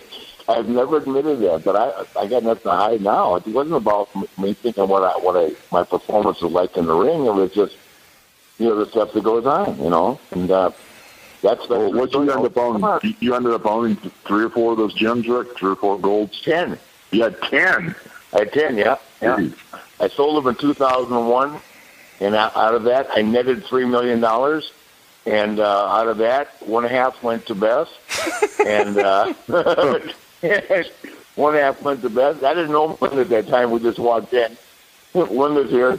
We're, we're killing us with Hulk. We'll be number one. We're blowing, we're blowing Steve Austin out of the water right now. Oh gosh. Um, hey, so Hulk, you, you said a minute ago you thought that if Eric could do it over again, he'd have done a lot of things different in WCW. If you had to do over, would you have done anything different in WCW? Been more timid. You know, I uh, I popped in and out there every Monday, but you know, if if you weren't there every Monday, it was like the the lunatics will run the asylum. You know, because Eric Eric didn't have a really good foundation as far as wrestling wrestling finishes are different than storyline and theory. I mean, you really have to be a good finish guy to make the storylines work and the theory, you know, and the theme of whatever you're trying to do. And I just kind of like, if I was there, I'd be talking back one week, and then when I wasn't there, Hall and Nash would be in his ear the next. I really don't know what was happening when I was gone, but they gave uh, Vince, you know, an opportunity to get on his feet, and um, I just think there there wasn't attention to detail. I just think everybody gets big, fat, and happy too quickly. And uh, if if I could do anything different, I would be there every Monday instead of showing up every other Monday like I did, or whatever the schedule. be. Hey, so I want to circle Are you back. about, are you talking about for, for WCW now? yeah, yeah, right? yeah. Nitro. Yeah, yeah, yeah. You know, I'd walk in after being gone, we look like the lunatics are running the asylum. Wrestling fans, it's time to win with Zyn. Get to WrestlingPrizes.com to register for your chance to win one of four once-in-a-lifetime digital Q&A sessions with wrestling legends Ric Flair, Eric Bischoff, Jim Ross, or Mick Foley. Winners also get an autographed replica championship belt and a prize pack from Zyn, America's number one nicotine pouch. Register once per day, now through July 15th. WrestlingPrizes.com. No purchase necessary to enter or win. Open to U.S. residents 21 and over. Void where prohibited. For official rules, visit WrestlingPrizes.com. Warning, this product contains nicotine. Nicotine is an addictive chemical. Are you feeling stuck making minimum payments on your credit card debt? SaveWithConrad.com can help, and you don't need perfect credit or money out of your pocket to do this. NMLS number 65084, equal housing lender. Oh, and did I mention no house payments for two months? Get rid of your credit card debt and lower your monthly payments right now at SaveWithConrad.com. Rick, a little earlier you were talking about when you were NWA champion, you know, there was a formula that the champion got paid, and supposedly it was 10%. And the talk is that Boesch, you know, uh, in Houston was would go ahead and do that, and a few others. But maybe not everybody followed the same formula. But as a rule of thumb, 10% for the champion is what we heard for the NWA. But we've always kind of heard that Vince's was more subjective. Hulk, do you remember back in the day when you were champion? Was there a theory? Did the boys know? And uh, you know, without naming any specific numbers, of course, how would you know if this was going to be a good a good payday or not? Well, because the building was sold out. Not not exactly sure what the ratio was, but you know, it was the old school train of thought that you know Vince McMahon Senior took care of the champion, and that was kind of handed down for a while. And I know I hung on to it as long as I could until you know I got overturned by Vince and, and however he did his system. But you know, for a while it was was that way. But I don't have the formula. I really don't. So, do you remember back in the day, as far as the '80s heyday era of the WWF, was the Ultimate Warrior and the whole SummerSlam incident? Was that really the first time that something like that happened that you recall, or was that something that was a constant behind-the-scenes issue, and the Warrior thing just really became folklore legend for the wrestling community? Which situation you talking about? Well, supposedly that he held up held up Vince McMahon for more money at SummerSlam when you guys were doing the match made in heaven, match made in hell '91 deal in New York. The whole deal, you know, we're not trying to speak ill of the Warrior. I'm just saying that particular incident. No, that, that's a true story. I've heard that before too. That that was Madison Yeah. Square Garden, right, Hulk? Yeah, it was. Yeah, and Vince let let me know what was happening. I I said some derogatory things at the time about what we should do in the ring, and was called on it later because it was put on the on the on the videotape. You know, the self destruction tape. Um, uh, it was it was different. It was it was different. You know. Well, was that the Um, first time that a happened, though? With me, you know, with me being around the business, but I've heard it happen other times before. I mean, I know I've heard that same situation, you know, and this is just a rumor, so I don't know if it's true, but I know there's independent guys that, you know, have said Jim kind of like did the same thing, the same thing to them on a couple independent situations, but maybe it was a one-time thing. Who knows? But it wasn't necessarily something that you thought was on Vince's end. You always felt like Vince was fair, maybe not with all the boys because you didn't really have insight as to what he was or wasn't doing there, but at least with you, you know, you didn't have a guessing game as to, hey, am I really getting a fair shake here? You felt like you were fairly compensated back in the day? Oh, I always thought I was worth more than he was paying me. That, was probably, that, was probably, that was probably, yeah, that was probably one of our biggest wedges over all the years. Was you know, you know, I'd work somewhere, I'd see the house, I'd see the numbers for the pay per view, Vince would pay me, I'd disagree, and next thing I know, I'd be back on the beach. You know, that happened several times. But you know, it, that's just the way it is. I mean, I don't know what the formula was. I just uh, always thought I was worth more than I made. That's for sure. So when you were coming up, you know, in Florida, the man in Florida was Dusty Rhodes, and of course he's still in our hearts and minds, having passed away just a few months ago. What was the feeling like in the locker room, or amongst you and Vince, or you know whoever your clique was, so to speak, back in the day when the word came down that Virgil Runnels was no longer with Crockett and wanted to come north? The talk is that putting him in polka dots was Vince's idea of a rib. Uh, but he still managed to get it over to his credit. What's your take on uh, on on your memories on him coming north and finally joining uh, the Dark Force, so to speak? Well, I mean, Dusty Rhodes has been in, uh, Darden before, wrestling superstar Billy Graham in those bulldog matches as Dusty. so it's, it wasn't like he'd never been in the Garden before, but right when he, when he came in full time with the polka dots on. I mean, you know, some sometimes you get stuff as a rib. Sometimes Vince will make a a good cop evil or, or an evil clown, and then it, it may go against the grain. But sometimes Vince's vision is different or or better or more long term than than some of ours. So when Vince came up with the polka dots, I I wasn't used to seeing that because I was used to the American Dream Dusty Rhodes. But I knew if we got the TV exposure, you know, um, and, and if I knew that you know he got into the gimmick, I knew he would get it over. I just didn't know what the, the end game was. I didn't know if it was a rib or if it was a shoot. So I was just kind of sitting there watching it to see how it played out. Yeah, you know, I, I, I hear that too about it being a rib and that, but I, I don't, I, I don't. Dusty never relayed that to me, and uh, I'll tell you something. If if it was a rib, or, or, which I don't, I don't think it was. Um, it, it Dusty did make it work, obviously. Um, but number two, I can't think of anybody uh, that um, that I mean the ceremony and the tribute uh, to Dusty from uh, WWE, meaning Vince and the family, and that uh, when he passed, maybe one of the most uh, cool things I've ever seen. I'm sure you saw the stuff on the network Hulk, and of course you were at the ceremony and all that with me and uh, you and Jen and uh, me and Wendy and. Uh, my kids were there, so it was. And I mean, they had they had the whole staff there. I mean, and the whole lockdown, and everything. You know, everybody came, and it was it was a sad day, but it was probably a tribute to a guy that uh, did a lot for all of us in this business. So I don't. And if it was a rib, it's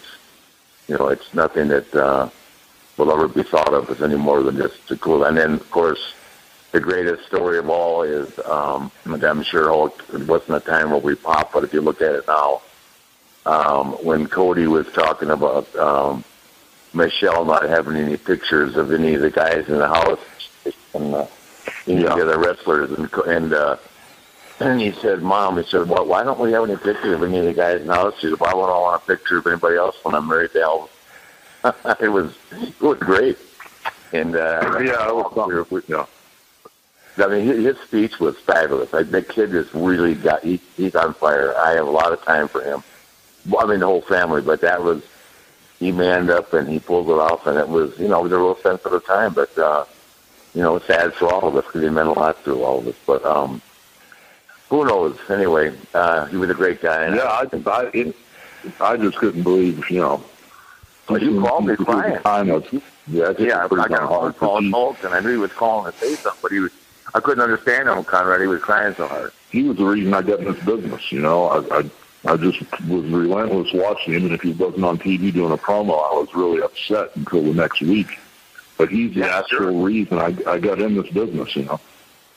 Yeah. Wow. He had the greatest. Ric Flair, you put my family on hard time. yeah. Yeah. Greatest dude, man. Uh, the, they said he got it from Thunderbolt Patterson, but he took Thunderbolt to a whole new level, man. Jesus. Uh, also passing away this year. I hate to be such a downer, but it seems like we invariably have to talk about it. Uh, Verne Gagne passed away earlier this year, and uh, yeah. Verne was really the place where you first started to get your major league push. Would you agree with that, Hulk? And what are your favorite memories of working with Verne? Well, Verne was uh, the Sly Fox. You know, he he he helped me um, right out of the shoot. You know, I sent him some pictures from Japan after I got fired from the WWF. You know, for doing the Rocky movie. I went over to Japan. I was living over there for a couple months because I just loved it over there. And uh, didn't want to go home. I was homesteading at the KO Plaza there and staying over there for all the tours. And uh, I sent uh, Verne some pictures. He told me to come on in, and uh, he's the one that started the Hulk up stuff. You know, when the guys beat on you, beat on you, just go down to one knee, don't take a bump. You know, just got a ton of heat on me with all the boys. But Verne was the one that was teaching me how to work.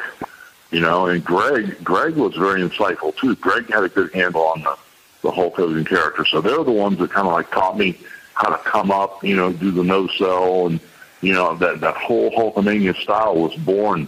And thank God I had those three years in uh, in Minnesota to develop the character because even when I went to wrestle the Sheik, I still didn't have my gimmick down all the way. Even though that night was magical in Madison Square Gardens, it wasn't until about five or six months later I actually put the whole thing together and figured it out, and uh, had the room service in there also.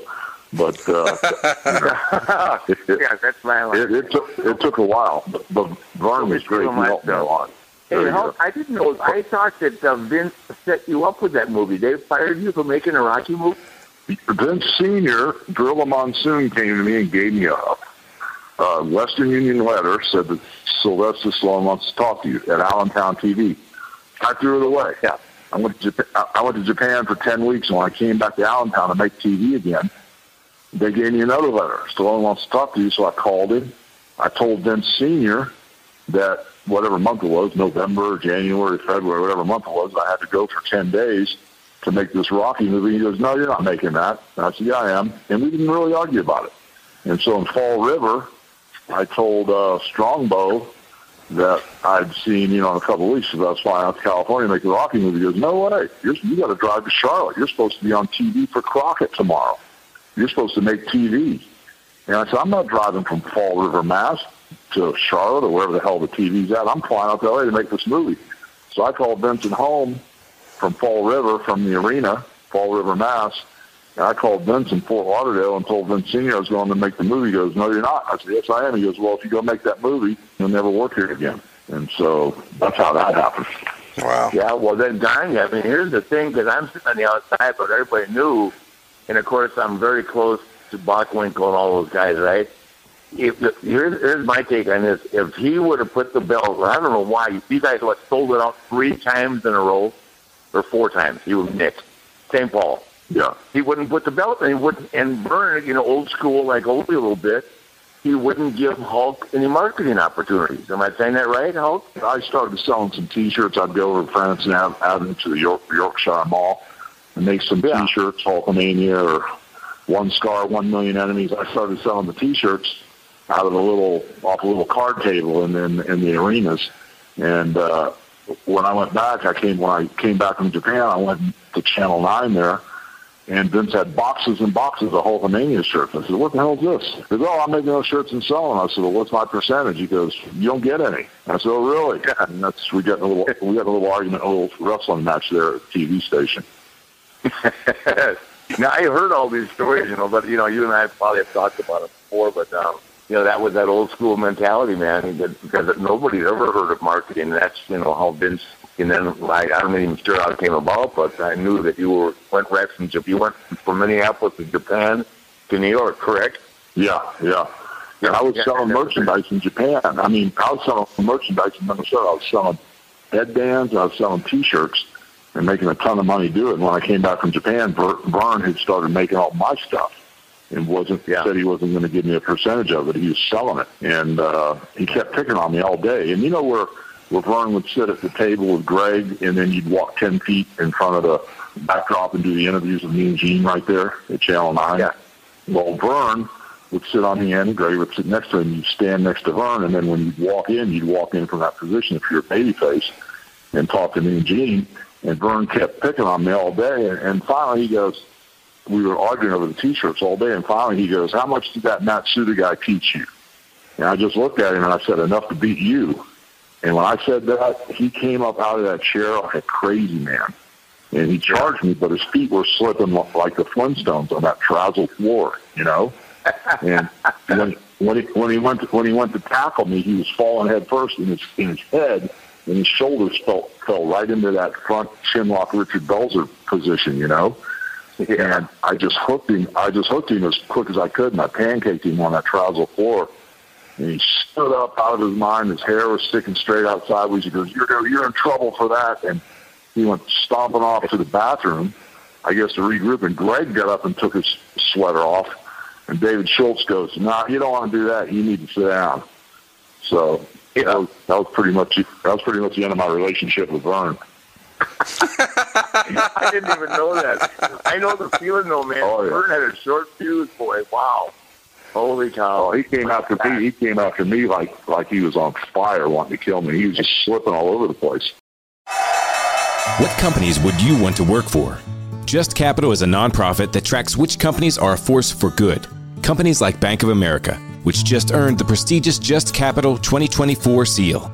Bank of America is ranked number one in the banking industry and number one for their ongoing commitment to workers, offering best in class benefits, including a minimum wage of $25 an hour by 2025.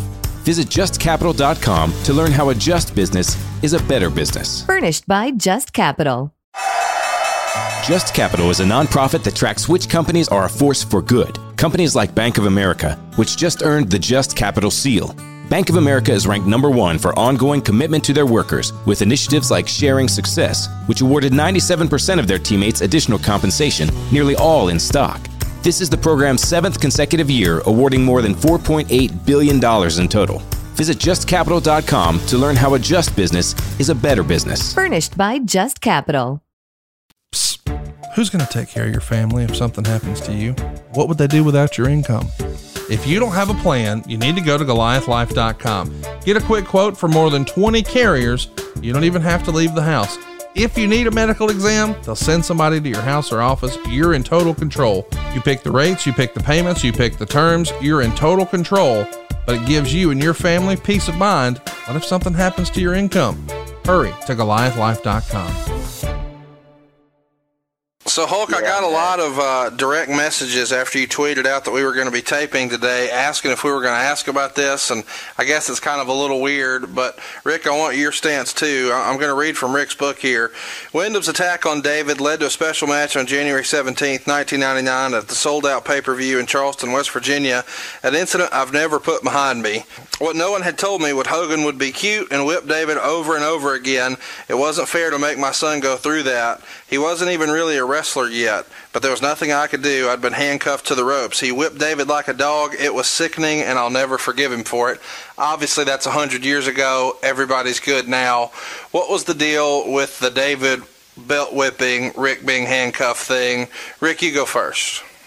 Um, God, you know, it's funny. It just, I look at it now and I go, you know, it's funny because I thought David would be, you know, broken up. But he came back and this Hulk will tell you he, he couldn't have been prouder that he took it. But I mean, and it was designed to get heat. I got all that.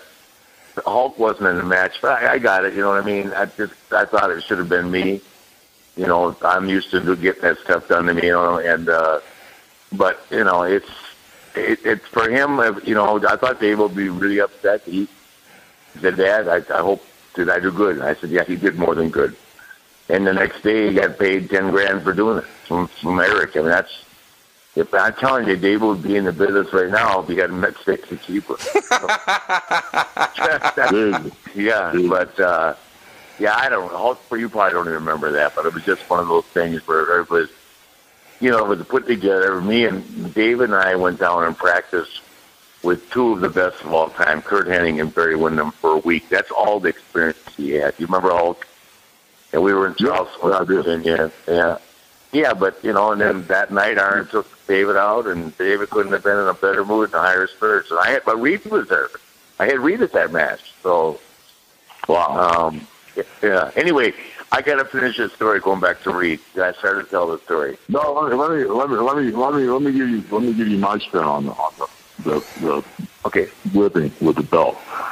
I never. I mean, when I that belt hurts like hell. It that son of a bitch.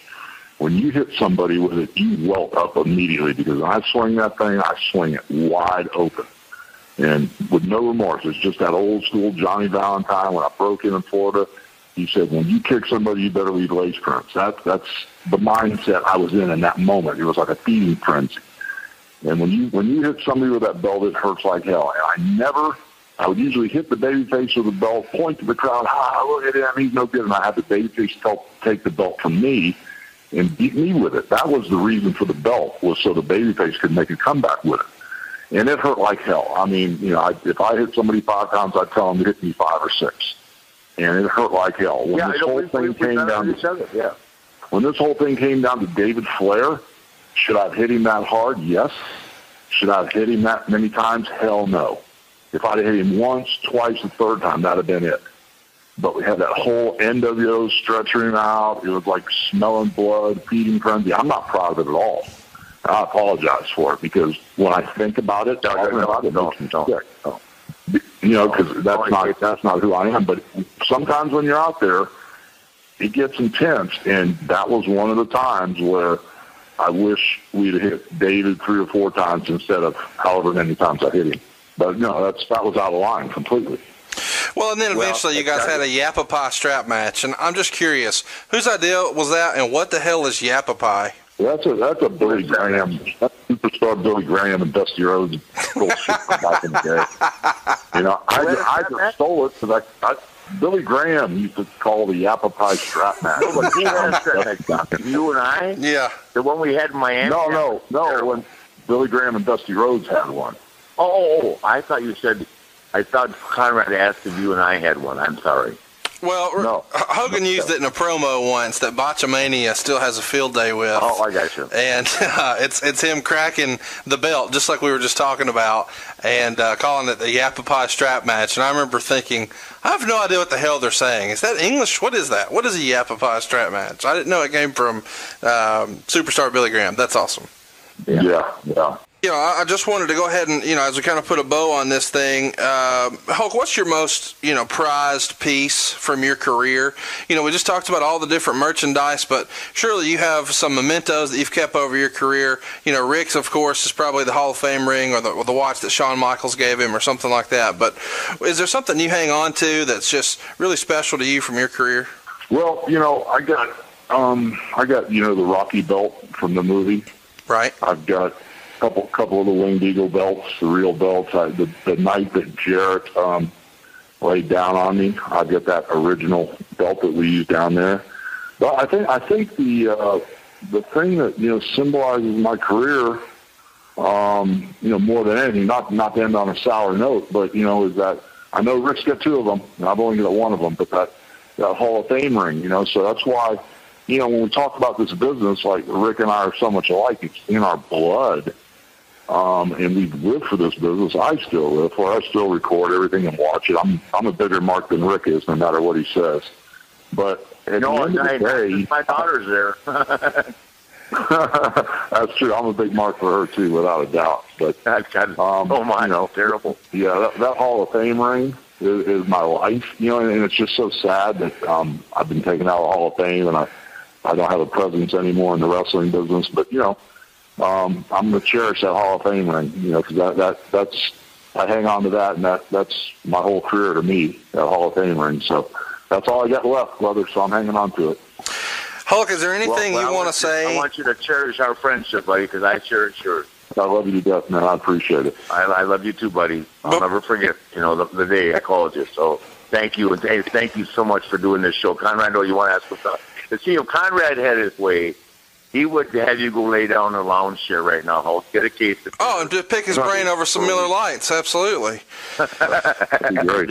I, I want to give you the Yes, yes. floor, Mr. Hogan, as we kind of put a bow on this thing. Is there anything you want to say out there to your Hulkamaniacs who are listening? I know this year you, you haven't done as much media as maybe you have in the past, and you have an open forum here. You know, a lot of wrestling fans are going to listen to this. You know, just take a few minutes and say anything or everything you'd like to say about how you'd like to be remembered or thought of, or if there's a special message you want to pass along. The floor is yours, sir. Well, you know, I I, I watch the uh, the wrestling on TV, the WWE. I watch all the other shows and download a bunch of stuff from Japan because I'm the, the the wrestling fan of all fans. And the thing that no one can take away from me is how loyal all the fans are and how much love they have for me. Um, the great part is, you know, since uh, you know I uh, am not part of the wrestling business anymore, I've gone out on different personal appearances, like with Rick this weekend, and gone to different appearances, and, and the real people, the people that you know are out in the world, the red, black, white, yellow, green people, everybody. I mean, everybody's so loyal and so nice to me. It, it really uh, is, is important to me that these people know who I am. Um, you know, it's it's been a great career. Um, I never dreamed that uh, things would turn out the way they are today.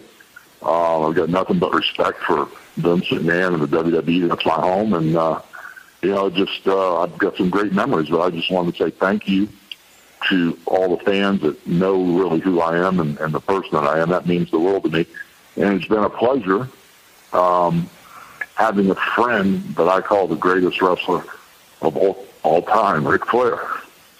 Thank you, man. Uh, it's been a real honor, Rick, being your friend. I was going to tell you something. Um, I hope it's not near soon, um, but I know. Oh, and I, I, I, I feel like I got a lot off my chest that night in the garden when I got to say that. Does it make sense? Where you can say it in front of people. Yeah.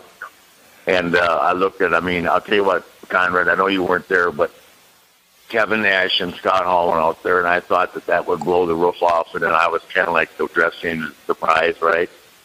Man, that crowd. I walked through that door with me and Hulk looking at each other. Today we started chanting, "This is awesome," and it went on for about three minutes. Remember, Hulk?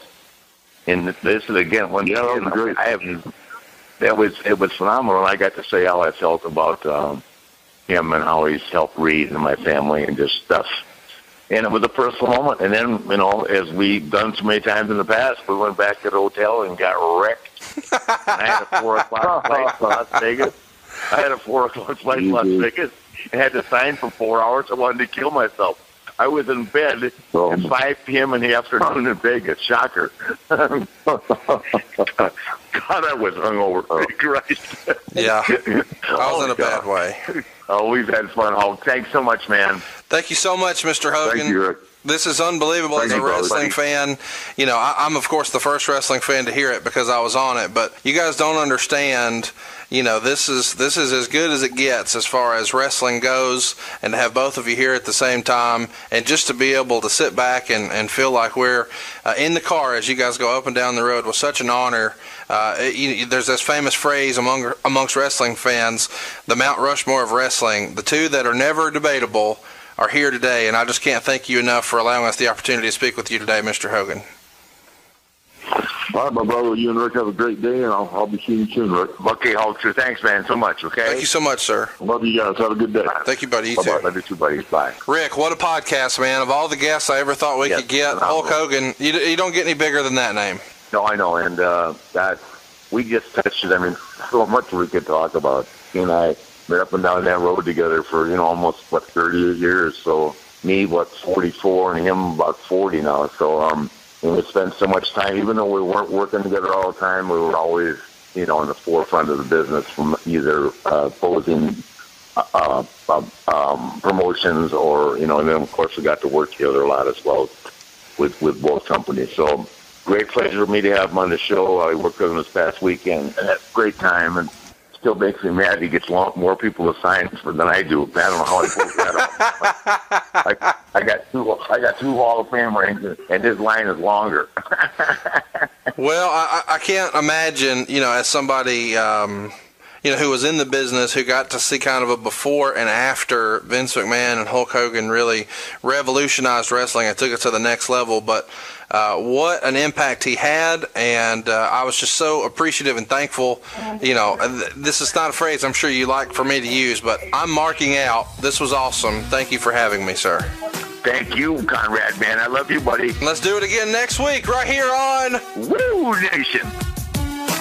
I want to talk about some of the other heels profile in this series. Uh, one episode's about when Hogan turned and joined and formed really the NWO. Uh, I wasn't sure he wanted to do it, but boy, it worked out pretty good. No, I absolutely did. Yeah. Were you surprised he did it? Um, no, I think it was time for a change for him. And um, he'd kind of got, he, he'd run out of opponents. Um, you know, I mean, I could only wrestle him so many times. So, um, yeah, I think it worked out great for him. And I think that uh, he really enjoyed that run. I know that Kevin and Scott have a, I wish they would have just kept it to the three of them, which I, well, I like Waltman too. I wish it would have just kept it to the four of them. Right. But, you know, what, what, when the three of them and the four were together, they were great. I think the most sense the NWO ever made was those four guys plus Ted DiBiase as the as the manager, as the owner. It really did look like the invading army then. Yeah, exactly. Although you you mentioned last week when we talked about Scott Hall's passing, I mean Kevin Scott. I mean, not knocking Hogan, but Kevin Scott. They got the most heat initially, and maybe the most heat. Period. I think so too. I agree. Hulk, Hulk was the the, the the the frosting on top of the cake. Uh, let's say he stays babyface and feuds with the NWO uh, at that point, or or maybe he turns back babyface later and feuds with the NWO. How would that have worked? Well, I, think, I, I don't think it would have been fair to the NWO to Scott and Kevin to to be because they, wouldn't have beat Hulk as a babyface. That makes sense. That's sense. right. That's it, right. It, would- it would have been the end of run. So uh, it was better off to keep them heels. They were they were really over as heels. Now, here's one from Justice Beaver, which is a really clever Twitter handle. Uh, did Rick find it odd that he won the title but had to immediately clear the ring so the Sid Hogan feud could be spotlighted? Whose call was that? Uh, well, I'm not sure I saw it that way, but what do you think? I didn't see it that way at all. I saw myself as you know. I've been retreating my whole life. If I, if I'd stood there in the ring, like that would have been that would have made me like a baby face. I was glad to get out of there. That's how. Re, that's really how you do business the right way. Yeah. You just you get get out of the way, let the next next piece of business roll on. Well, and here's how I saw it too. Uh, I saw it as you know, like you said, letting the next piece of business come to the fore, which was Sid versus Hogan. Yep. Uh, you got in your thing with Randy, and you co-evented WrestleMania. Yep. But you immediately got in front of a camera and cut a memorable promo. It wasn't like spotlighting Sid, Sid and Hogan dumped all over you. It Yeah. just it just was a reset for a couple seconds. Exactly. Yeah, that's business. That's were you surprised? Were you surprised Sid and Hogan wasn't bigger? I mean, that was a a pretty natural matchup, wasn't it? Yeah, but I think they were both at that point in time unhappy. Uh, I knew. I think Sid quit after that, didn't he? I'm not sure. Not long after that, I think so. And, and Hulk went from there to uh, make his show Thunder in Paradise. Right, right. Uh, won a couple Emmys, I think. Of course, I'm Yeah. lying. Now, uh, now, uh, what was your take on Sid? You know, I had a big backstage blow up with Sid in WCW over a misunderstanding about something I said, but I thought he was a good old boy. I liked him. I mean, I'm not sure he was great for business. I'm not sure Hey, he was funny. I like cooperative. him. I liked him. He didn't like me Really? Why didn't he like you? Because he thought I was too old to be in the business. Well, I think time proved uh, that, that what happened No, was what should have happened. At that, at that time, I think the whole incident in Europe stemmed from the fact that Arn, I was in the room, sleep, or I I'd just gone to the room, and Arn, and I, you know, and I, my credit to Arn every day, you know, Arn, he said something, and Arn said, hey, fuck off, you're talking about my friend. And there, and then it, it went from there. I didn't see it, like I said. People woke me up, and this, this, this incident went down, and no, I, funny, I never, I've never even asked about it. So I did years ago, but I just a horrible situation. But I think uh, that Arn, the reason it happened is because Arn stood up for me. I'll be honest, part of me always has wondered what it would have been like if Ric Flair was the one that joined the NWO up front. Wouldn't be all that surprising given his nature as a heel, but given his career up in New York and how quickly it came to a close, it might have made for a pretty interesting story. I think at the end of the day, it worked out just okay that Hogan was the third man and wrestling history ended up paving itself out. And if you want to be a part of wrestling history, I got to say it one more time Ric Flair's lastmatch.com. Go get your tickets. The Nashville Municipal Auditorium, July 31st, capping Starrcast weekend. It is going to be a night that wrestling fans around the world are going to be talking about for many years to come. Rick believes he's got one more left in him. And given his track record, why would you doubt him? It's going to be uh, an exceptional night to be a part of. You want to be there in person for this. I promise you, I'm going to be there. Conrad's going to be there. And the biggest names in all of the industry are going to be there. Ric Flair's last match. conrad.com. Go get your tickets now. And we appreciate you tuning in for this megasode here on To Be the Man. We hope to be back with you next week. Business as usual. Conrad, the nature boy. Woo! We'll see you then. If you could change one thing about your home, what would it be? A new kitchen, a new master bath, maybe put in a pool? What if you could do it with no money out of pocket and cheaper monthly payments? SaveWithConrad.com can help, and you can even skip your next two house payments. NMLS number 65084, equal housing lender. SaveWithConrad.com.